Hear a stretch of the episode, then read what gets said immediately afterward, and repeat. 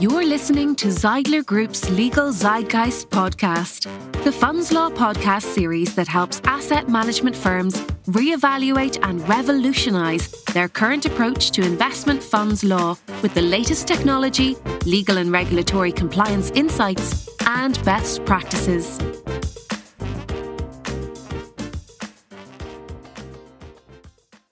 Hi everyone, this is Sabir Mustafa, an analyst and legal researcher for Zeidler Group. And today I'm joined by my colleague, Sarah Nowell, a senior associate. So today we will be discussing the regulatory changes and its impact on the cross-border distribution and marketing of funds. Sarah, firstly, with so many regulatory changes that's happening, what do clients generally consider before they start marketing of funds in a specific jurisdiction? So I suppose there are three main questions that clients would ask themselves before marketing a product on a cross-border basis. The first one would be, and this is the less costly option obviously for them, is private placement possible? Meaning, can I actually market my product somewhere to a certain number of investors or to a certain category of investor without registering it? Or alternatively, is reverse solicitation possible? Meaning, can I accept reverse solicitations? Then once these options are covered, or if the client wants to expand their marketing in a certain country, the second question would be then cost of registration.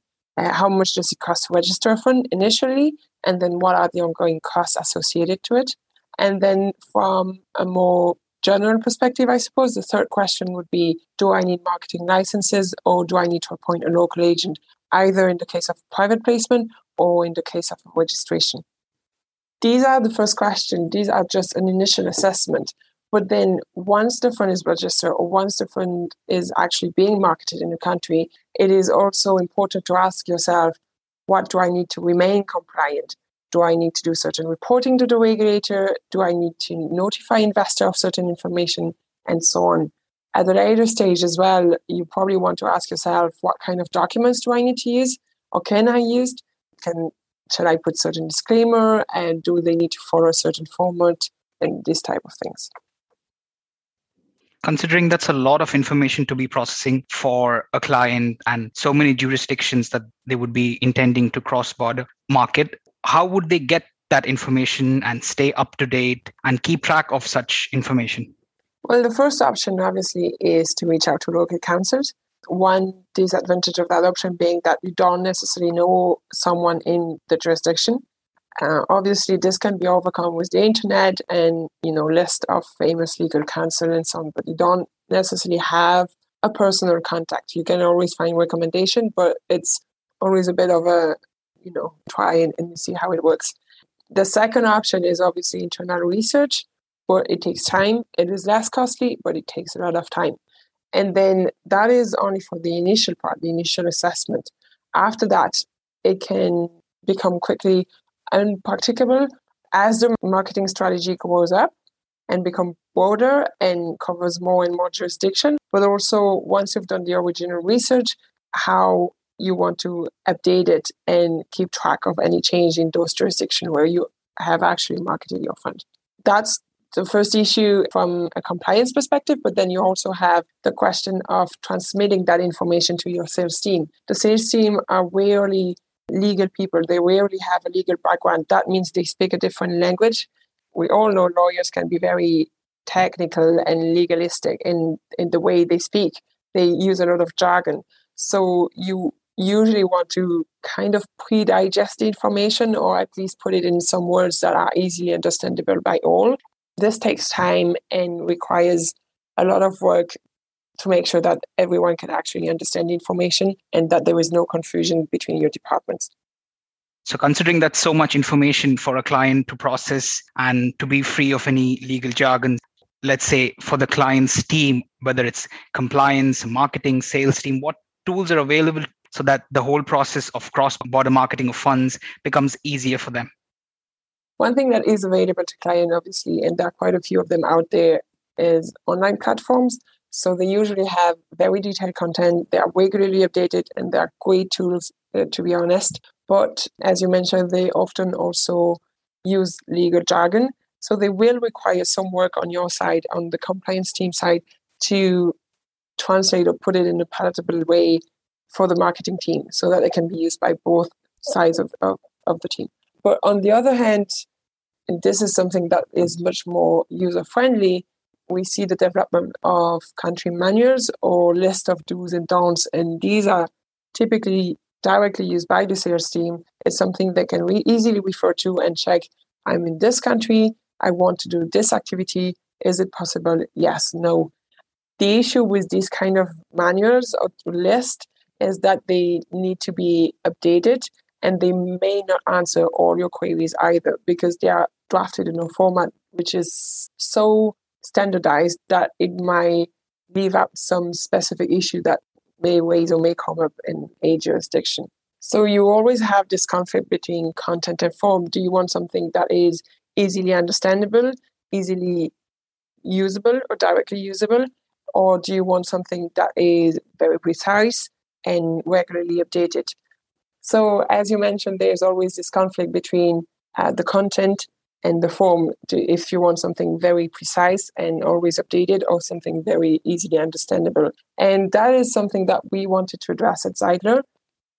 We created a tool that provides both a complete information, but also comparable and understandable. And beside addressing these issues, the tool also provides templates and it provides information on marketing materials.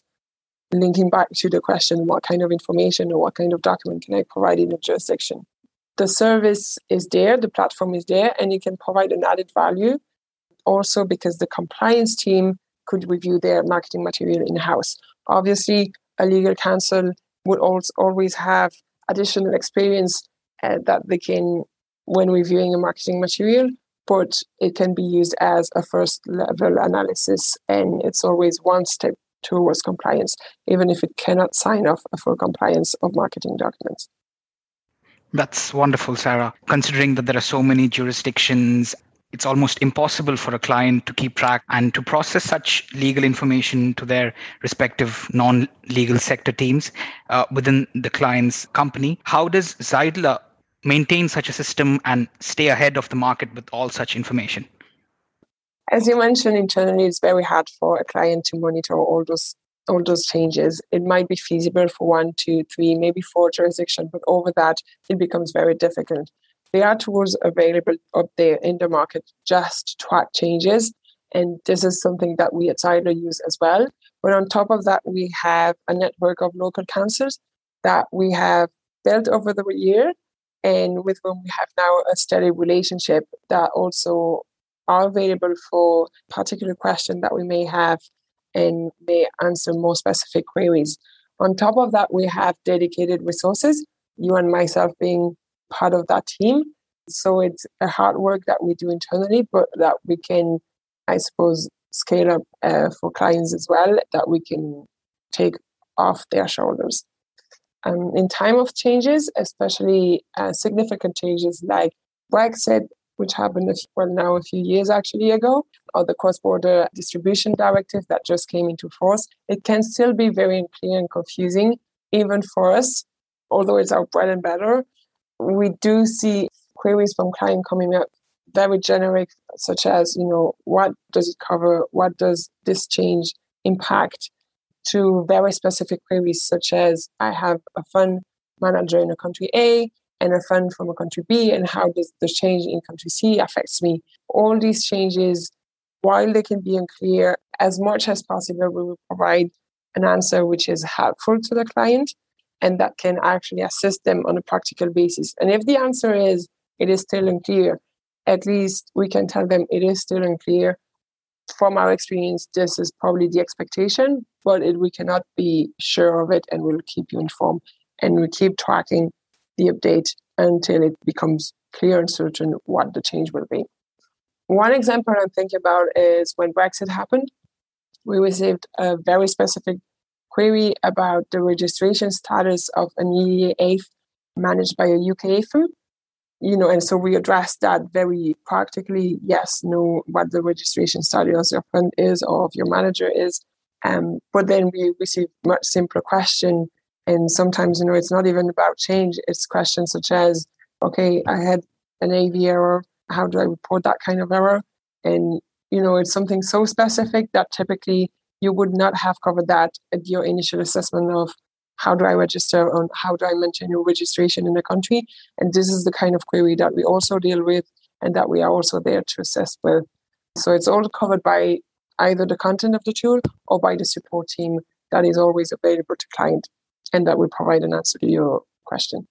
So in cases like now, where we are interim of certain changes, the question, how do I act? How do I handle transition is always a bit tricky. And this is another thing that we can have an advice on and that we can support through the change until the transition actually happened.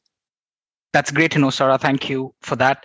So to sum up, you can say that the uncertainty created by the varying legal and regulatory requirements in so many jurisdictions can be overcome with the use of technology, and how this technology can bridge the gap between legal and non-legal sectors. Take, for example, the marketing, registration, or the sales team. So that's where the Zeidler tool come up as a one-stop shop for all aspects of cross-border services, whether it's pre and post-registration of the fund. And the tool is completely user-friendly. And you have a dedicated team to look after the content on this tool and to stay ahead of the market. Would you add anything else on this, Sarah?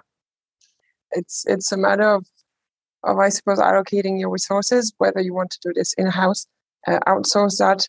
You want to sometimes save on cost, but then you lose either on the quality of the content or on the form of the content. So as you called it, one-stop shop solution sometimes might be a good alternative to be considered. Obviously, is your finance department, but certainly something that you should be thinking about. Thank you so much, Sarah. Thank you, everyone, for listening. And I hope this was informative. Stay tuned for any further updates only on Zeidler. Thank you. You reached the end of another episode of the Legal Zeitgeist podcast. Connect with us at zeidler.group to subscribe. Thank you for listening. The Legal Zeitgeist podcast is provided for information purposes only and does not constitute legal advice. Professional legal advice should be obtained before taking or refraining from any action as a result of the contents of this podcast. All rights reserved.